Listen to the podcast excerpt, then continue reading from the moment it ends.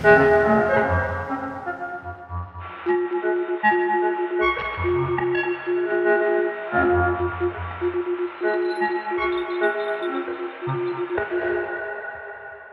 宰场结束以后，变成怎样？一段时间空荡的哈。那这一段时间呢，其实也不会很久。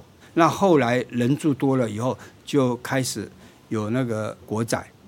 因为你要做国仔，我把这个碑文就就移到我们松山这里。触魂碑，我们想到佛教。日本他们学习佛教文化以后呢，人是往生了以后，他们也会做一个塔，叫做无缝塔，没有细缝的塔。一九三五年，台湾中部有一个大地震，他也会立一个碑，差不多两层楼那么高，那把它写无缝塔，就是说他往生了以后，我们要纪念他。那无缝塔也可以学习到怎样利用它的方式呢？放在触文碑，那这个比例就很好玩了。像一九三五年台中的大地震，那死了一两千人，他那个五凤塔就做成四米高，甚至森林这种东西，像我们去阿里山有一个叫树林塔，它那个红块一颗都是千年的，把它砍伐了以后，这些伐木工人呢、晚上睡不了觉，睡不着的时候。日本人就说：“那我把它立一个树林塔，两层楼高。所以，我们全台湾最大的一个触魂碑就是兰州街这个，它的比例是两个人的高度，来比喻这里的一个规模。哦，那木栅它那个就一米高，那这种一米高的触魂碑很多。那这个是我台湾看最大的一个，在兰州街。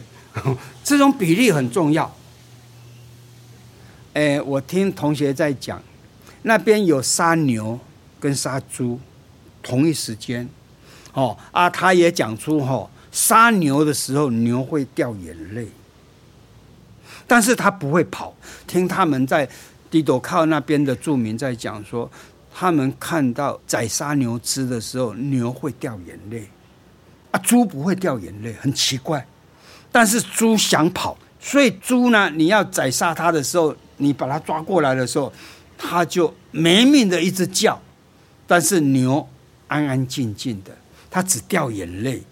当时我的同学跟我讲这一幕，心里头很难过。这只牛怎么那么笨，不会跑，但是他又会掉眼泪。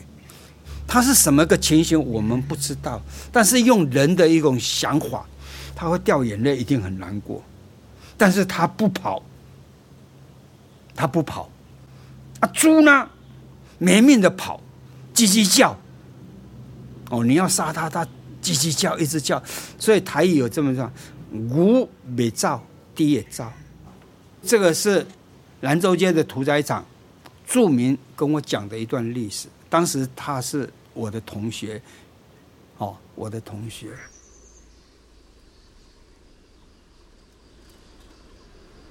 私服外星电台。